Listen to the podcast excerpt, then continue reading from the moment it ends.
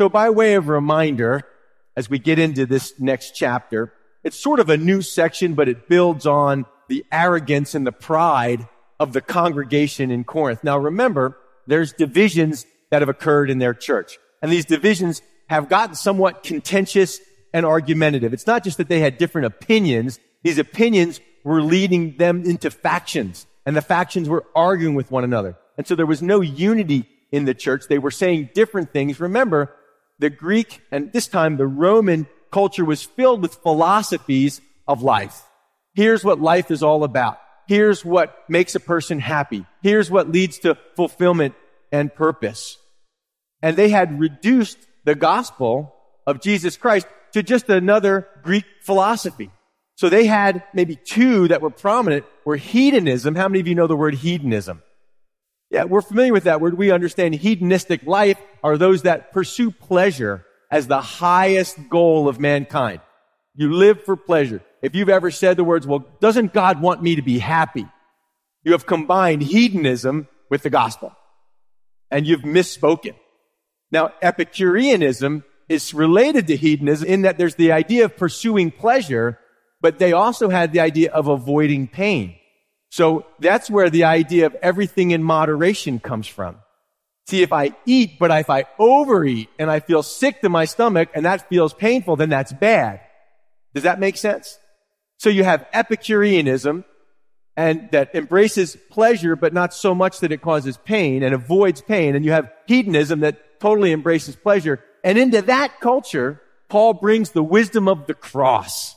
The cross would be absolutely ludicrous to the hedonist and the Epicurean because it is not pleasurable. It is painful. And they would look at that and say, that is crazy to say that a cross could possibly be part of the plan of God because they were filtering the gospel through their understanding of hedonism, Epicureanism, and their basic philosophy of life. Now I bring that up today and I'm going to combine that with another little fact about Corinth. The background of the city. This is Sin City. You remember we talked about that? It's got this, the sinfulness because it was a port city, because they made quick money, this had become a very sinful place.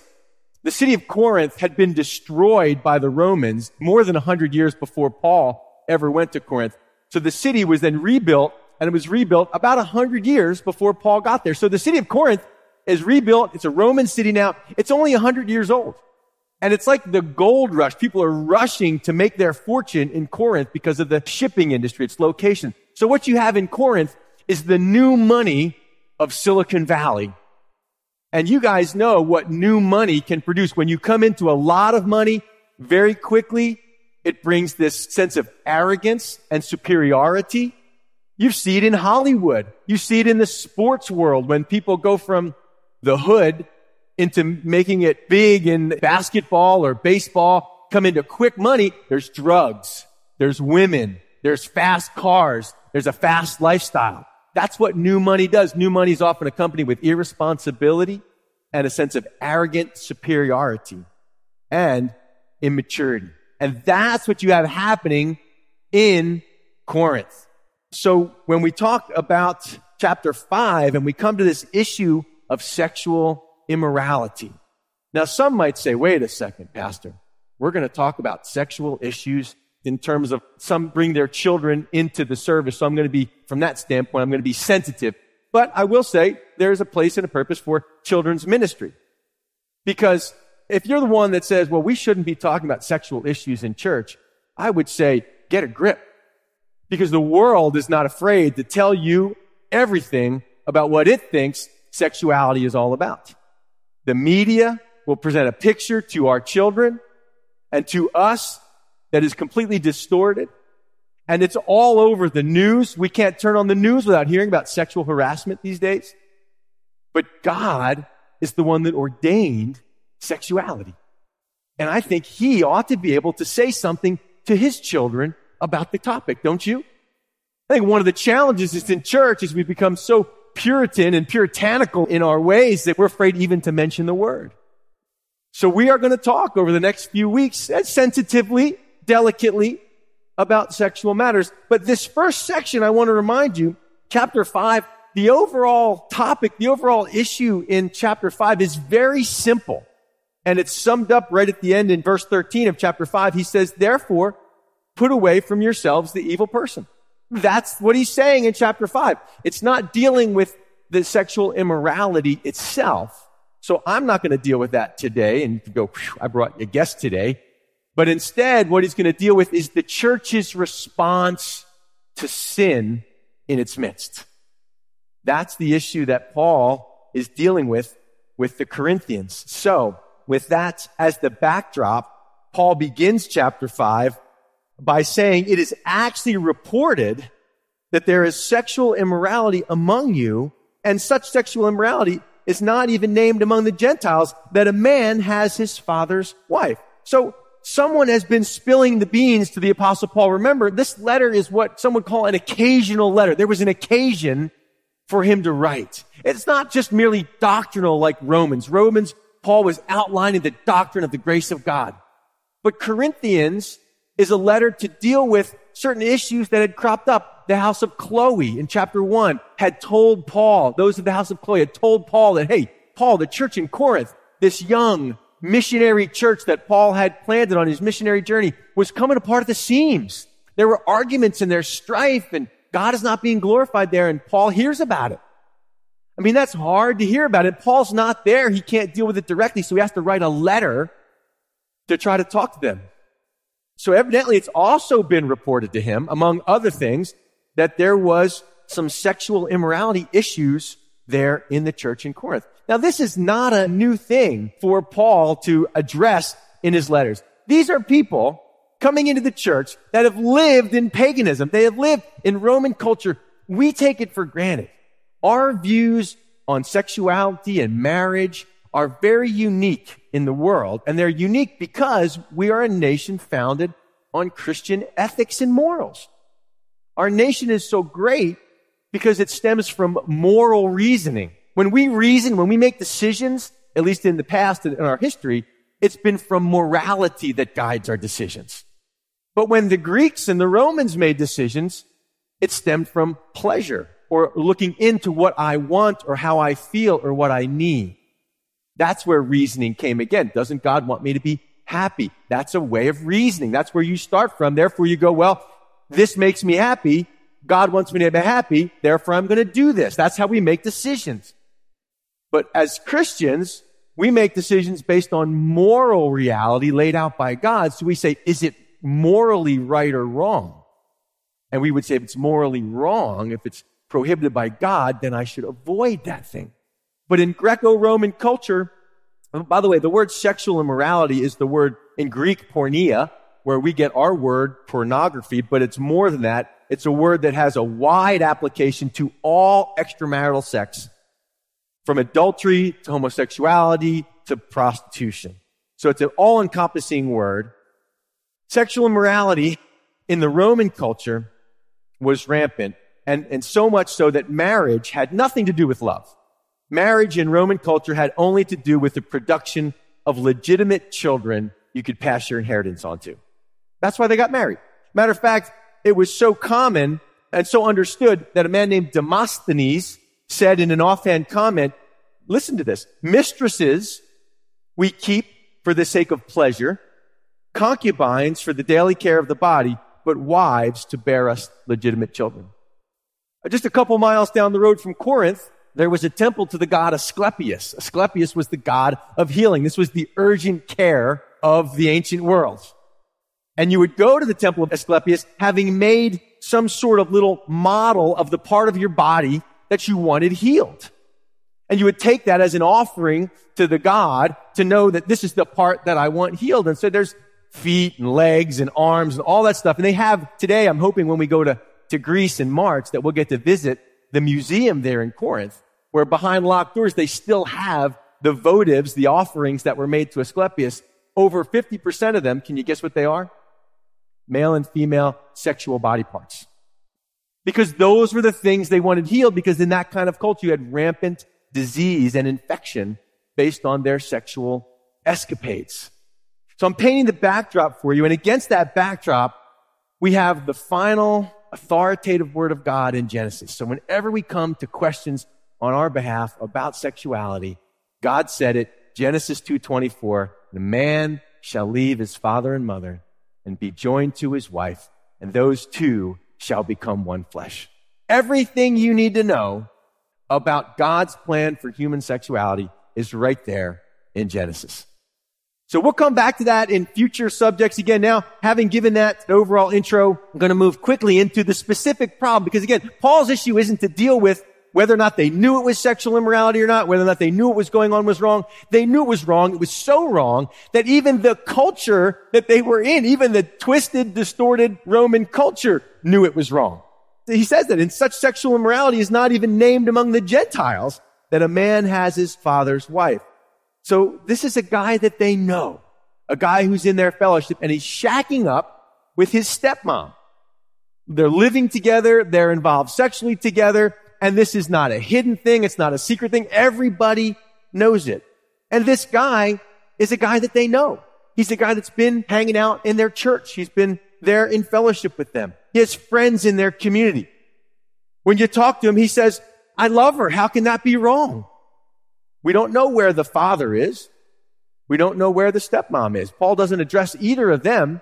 All his attention is given to the man, this man who's involved in this. So it's quite likely that he's the only Christian in the bunch. Dad, we don't even know where he is. It's possible that this relationship between son and stepmom have caused the divorce between stepmom and dad. These are those places where you go, the basic purpose of the passage is clear. But some of the details as we go through, we just don't have the information. So we're not going to speculate. We're just going to leave it stand as it is. But what we know is that there's an issue going on. It's blatant and it's flagrant.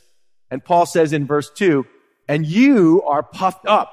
He's carried that word from the previous section talking about their pride. Remember six times in the book of First Corinthians out of the seven times in the New Testament, six times this word puffed up is used here in First Corinthians. So they're arrogant about it. They're proud about it. And instead, he says, you've rather not mourned that he who has done this deed might be taken away from among you. So he's really not addressing the man and his sin. He's addressing the church and how they're dealing or failing to deal with the issue. You see, the issue is not knowing that this was sin. If the problem was, well, they didn't realize it, it was ignorance, then Paul would have spent the next section explaining to them what sin was, but we'll find out that Paul had already written them a letter. This is actually not 1 Corinthians. There was a previous letter that we don't have. That would have been 1 Corinthians. So 1 Corinthians is actually 2 Corinthians, and 2 Corinthians is probably 3 Corinthians. There's been a lot of correspondence between Paul and this troubled church. This is Paul's problem child. And they are just causing him, I don't know if Paul had hair or not, but if he had any, he was losing it because of this church. I'm going to assume that as he gives this instruction, this is what happens when the church becomes worldly. Even our responses to sin become opposite. We call good evil and evil good, and our response to sin should be brokenheartedness because sin hurts people. Sin hurts the individual involved. It hurts the individuals around them. And it hurts the church, does damage to the church. And Paul's going to elaborate on that. So I'm going to assume that there were some steps taken before Paul says this. I'm going to assume that already Paul or others had addressed maybe in a previous letter this guy and said, hey, you need to cut this off. You need to knock it off with your stepmom. That's just wrong. Doesn't glorify God. It's ridiculous. You need to get away from this. Forsake it. Repent. And I'm assuming that he refused. Or it just could be that the church would say, oh, you know, well, God is gracious. He forgives. And they would blatantly adopt and approve of whatever. Hey, we're not under the law, Paul. Don't judge us. Could have been any one of those things. But what we find out from Paul here is that he's saying, you know what? The church has a responsibility to deal with sin in its midst. The church is not a playground for sinners, but a hospital for sinners. Jesus said, I didn't come for the healthy or those that think they're healthy. I came so that sinners could be led to repentance. Now that hasn't changed even today. That, that's Jesus that said that. So the problem comes in the church when sinners don't repent and continue to live out whatever is popular and accepted in the culture gets lived out in the church. Then what are we inviting people to? Then why do people need God? If we're just going to be just like the world, then, you know, we might as well pack it in. I got better things to do. Really. But I believe that God wants to create us a healthy and a holy family. Now, holy doesn't mean holier than thou. Holy means different, separate, that people are going to need a place to come when they get tired of the rat race, when they get tired of being beat up and trashed by the things of the world. They want a refuge to come to where people know what's right and wrong and are willing to say, hey, this is what we want God. We want a God who's holy. We want to deal with the sinful parts of our life, not harbor those things. So he said that he who has done this deed might be taken away from among you. This is maybe the idea of excommunication. I don't like that word. Paul will deal with this further as we go on. So let me continue reading. Verse three says, for I indeed, Paul speaking from a distance says, as absent in body, but present in spirit, have already judged as though I were present him who has done this deed. So Paul says, look, I've already formulated an opinion, made a decision. That's what judgment is. Now, we would say, you have heard it. Hey, who are you to judge?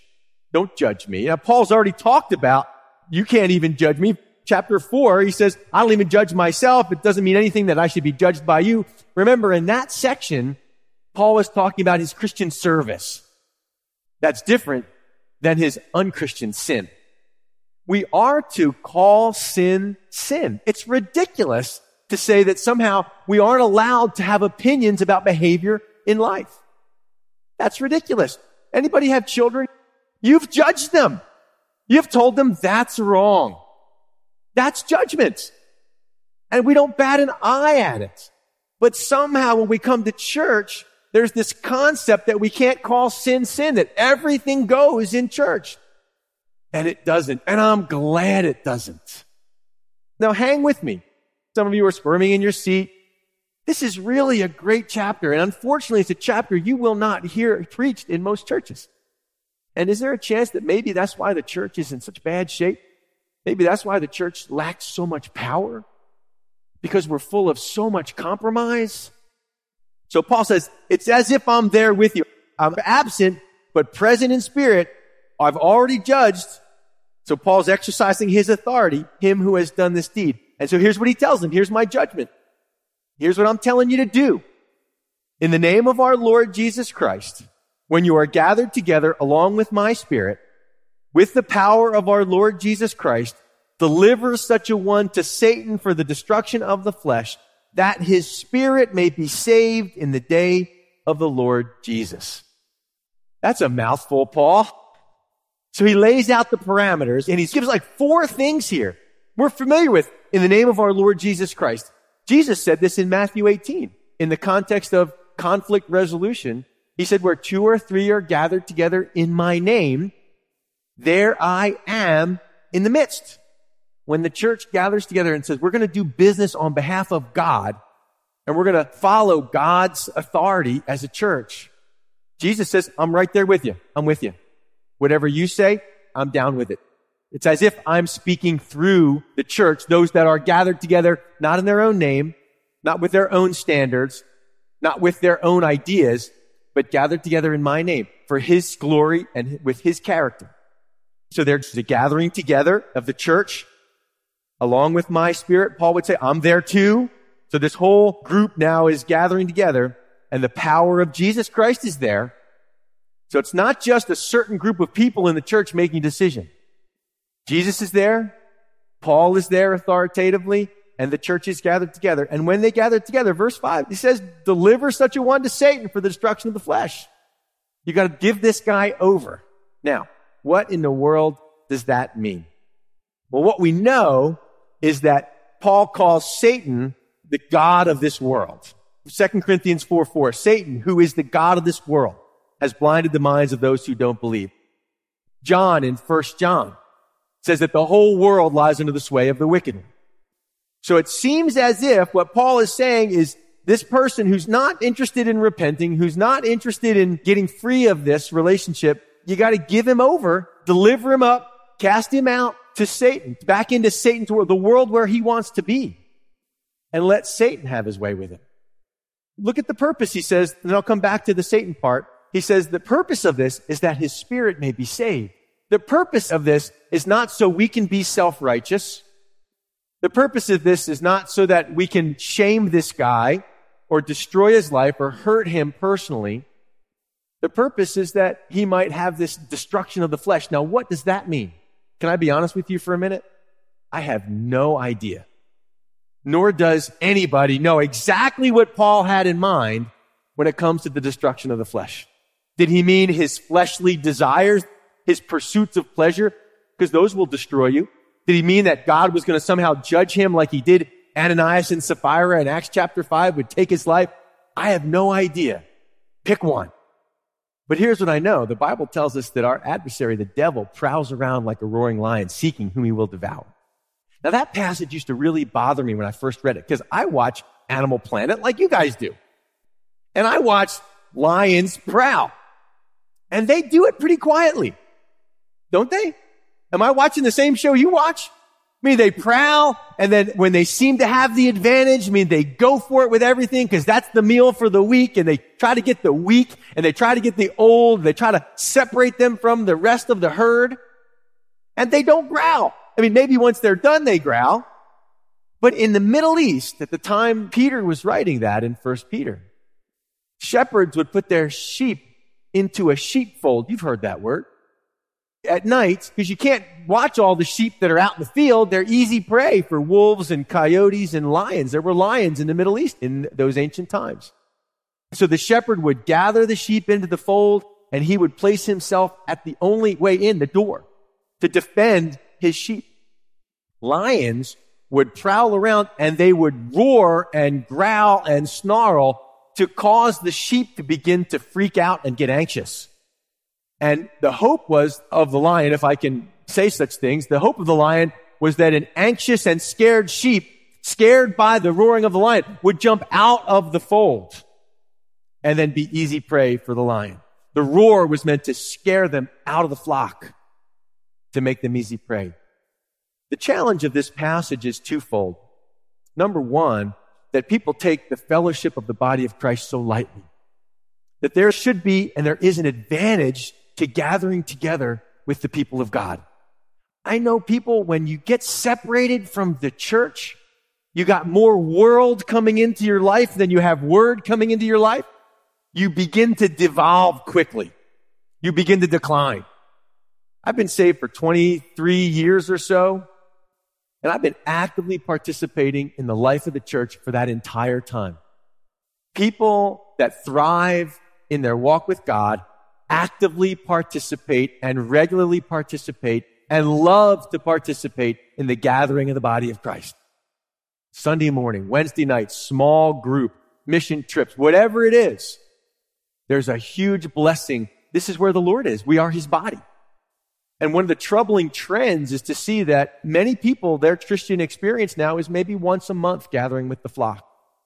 If that, maybe every other month. Get there when I can. You see, in that culture, if you were a Christian, you didn't fit in anywhere else. If you weren't accepted in church, you didn't fit anywhere else. You were ostracized and destroyed other places because you were a Christian. The other challenge of this passage is that we live in a day where if a church tries to do the right thing, exercise church discipline, you might say, people just get upset, angry, and go to the church down the road. It doesn't work anymore. Even if churches attempt to do it. And look, let me just remind you that loving discipline is part of a healthy family. I don't care how big we are. What I care about is how healthy we stay. And you know that as a family. We know that as a church. Now, what this doesn't mean, we've seen church discipline done horribly wrong, haven't we? We've seen self-righteous pastors come against people, sin sniffing and pointing out things with no compassion whatsoever. I don't think that's what is being talked about here. But there are issues. that's why I say I'm assuming there were some steps before this. I'm assuming that what we do and like we do, that they had approached this man and said, Hey, we're coming with humility. We're coming with gentleness and saying, you know, you put it on Facebook. You know, you're living in sin. We want to run to homosexuality or those things, but just living together outside of marriage, sexually involved outside of marriage, engaged in pornography. Look, I got better things to do with my time than chase down everybody's sin, everybody's private sin. Now, if you put it on Facebook, it's open season. And once we know about it, we sort of have to say, what's going on? You know, we come in here and we take communion and we say, hey, Jesus is Lord. Is Jesus your Lord? Or is he not? And then oftentimes after the initial anger of being confronted, the pride that we have as human beings is atrocious.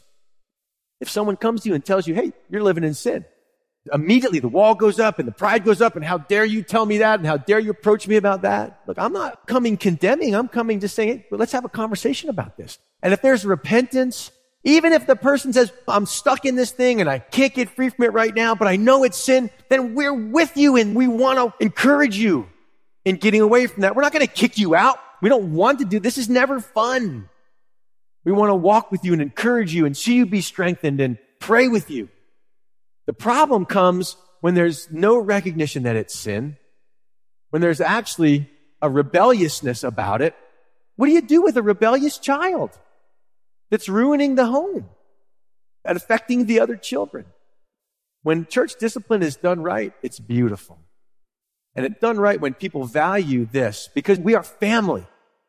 I remember a situation I had to go through and had to confront somebody, you know, it was an adulterous situation, happens more often than I'd like to admit. But when a wife calls and says, Hey, I found out my husband's having an affair. What do you want us to do? Just go, well, you know, you know, whatever. God is gracious. Does that cut it? I got to go have a conversation with the guy. Hey, what's going on? And when I say, look, you know, you've got to either choose Jesus or sin. Like you can't have your cake and eat it too when the person cannot imagine living because all of their relationships are here because this is their family, when they cannot imagine life apart from the church, they'll forsake their sin for the value of the relationships they have here. The problem is today, these relationships, they're meaningless to most people. So yeah, I'll find a group of people just like you down the road and I can go live in my sin there. And that, as a pastor, is what's heartbreaking because I take these relationships very seriously. I love you, and I hope that you love me. And when these issues come up, it should break our hearts to think about not being able to gather together as friends and family in Christ.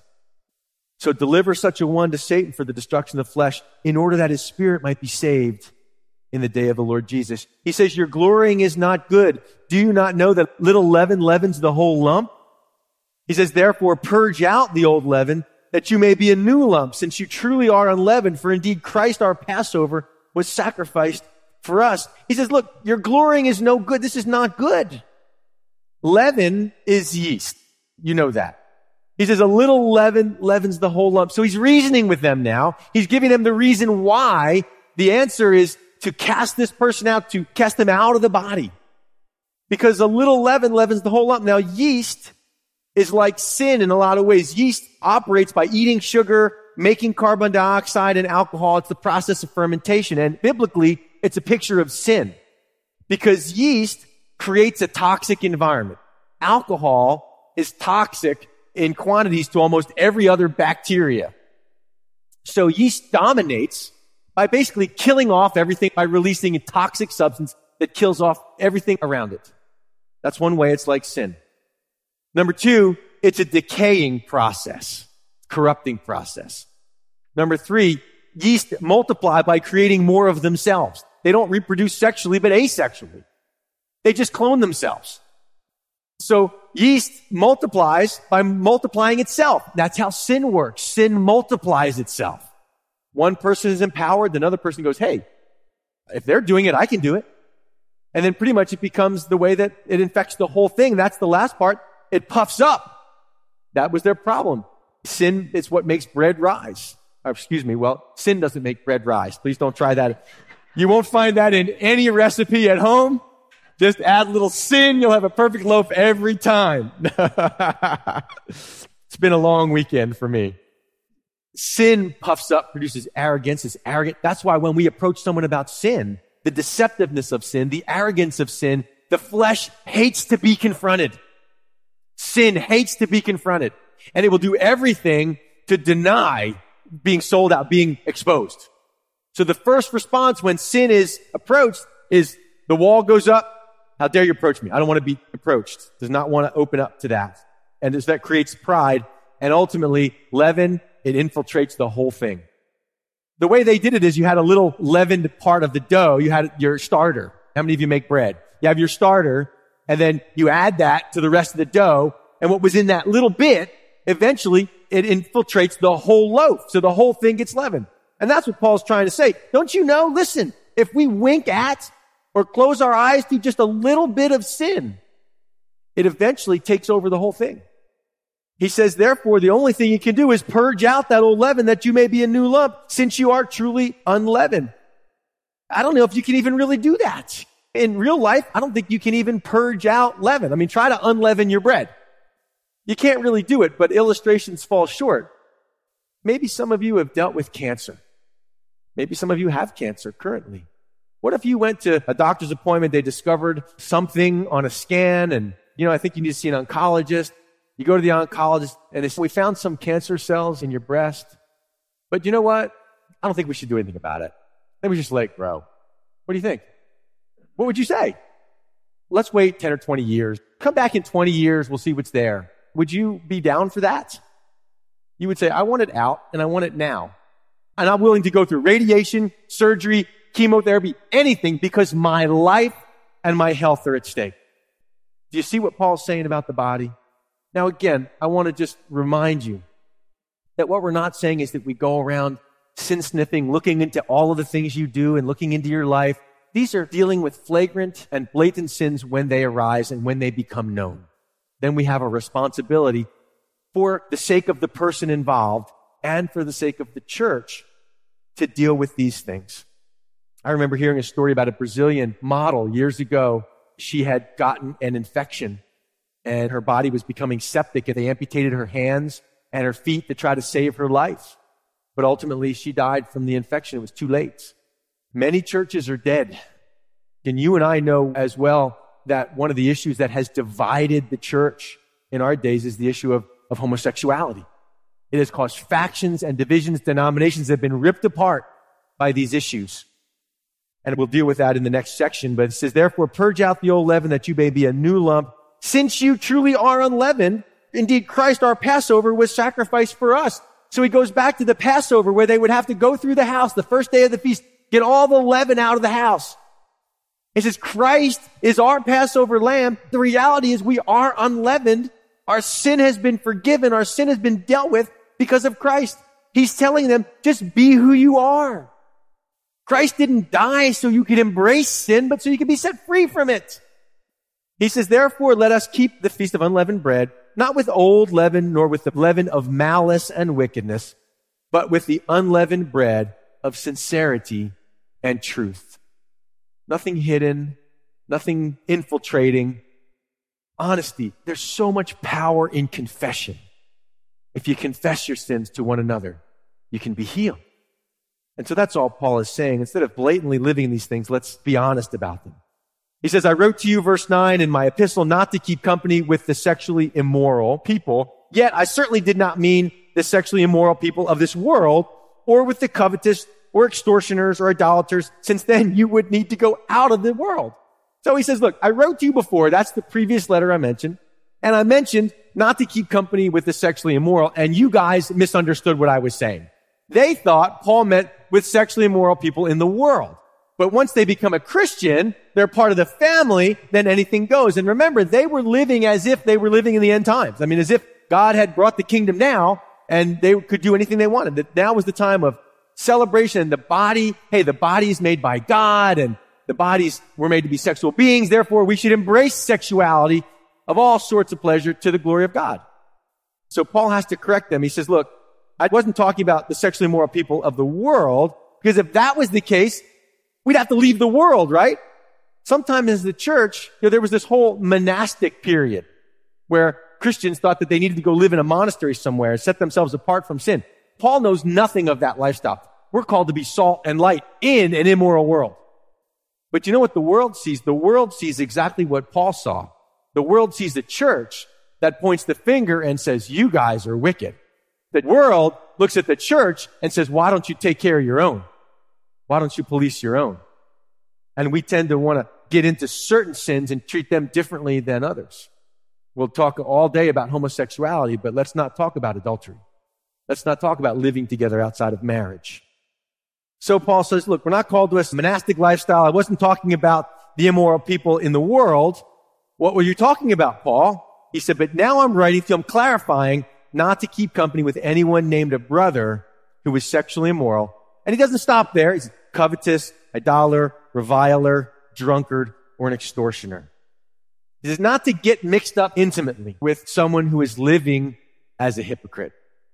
In other words, they're saying they're a brother, but then they're living in known sin. You know, look, people come into the church out of paganism. I came to God out of an immoral life. Anybody else with me? There were things I should have known, but I didn't. The culture never told me. The movie industry never told me what was right and wrong. They glorified all that was wrong. So I didn't know. We're not talking about matters of ignorance. The church is a place to be educated, to understand what's right and wrong. My mind was twisted. Your mind was twisted. Kids' minds get twisted. And so the church is a place to come and learn and grow and understand what's right and wrong and what God says. And you look at it and go, oh my goodness, what was I thinking? But when someone becomes a Christian and Jesus becomes Lord, then it's hypocritical to say that you're one thing and then to live knowingly, willingly, and ongoingly in another lifestyle. John said it in First John. If you say you walk in the light and yet you're in darkness, you lie and you do not practice the truth. And we call it hypocrisy. Now, hypocrisy ends the minute you say, I got sin in my life. The minute you say, I'm struggling with this thing. But the minute you say, I'm going to call it a lifestyle, not sin. I'm going to call it what I want. I'm going to embrace it. Even God clearly says not to. Then you've crossed the line into rebelliousness. Not even to eat with such a person. So this person wouldn't be allowed to the agape meal. What about personally? What can I have lunch with them? I mean, these are people that we know and love. That's what makes it so hard.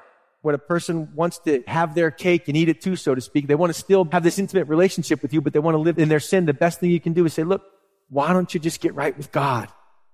Because I don't want to get dragged into your drama myself. For what have I to do with judging those who are outside? Do you not judge those who are inside? Those who are outside, God judges. What do you expect? You watch the news, you, ah, I can't believe the world we live in. What do you expect? They don't know God. Do you expect the world to know the difference between right and wrong, moral and immoral? Say no. They don't know. How would they know? Nobody tells them.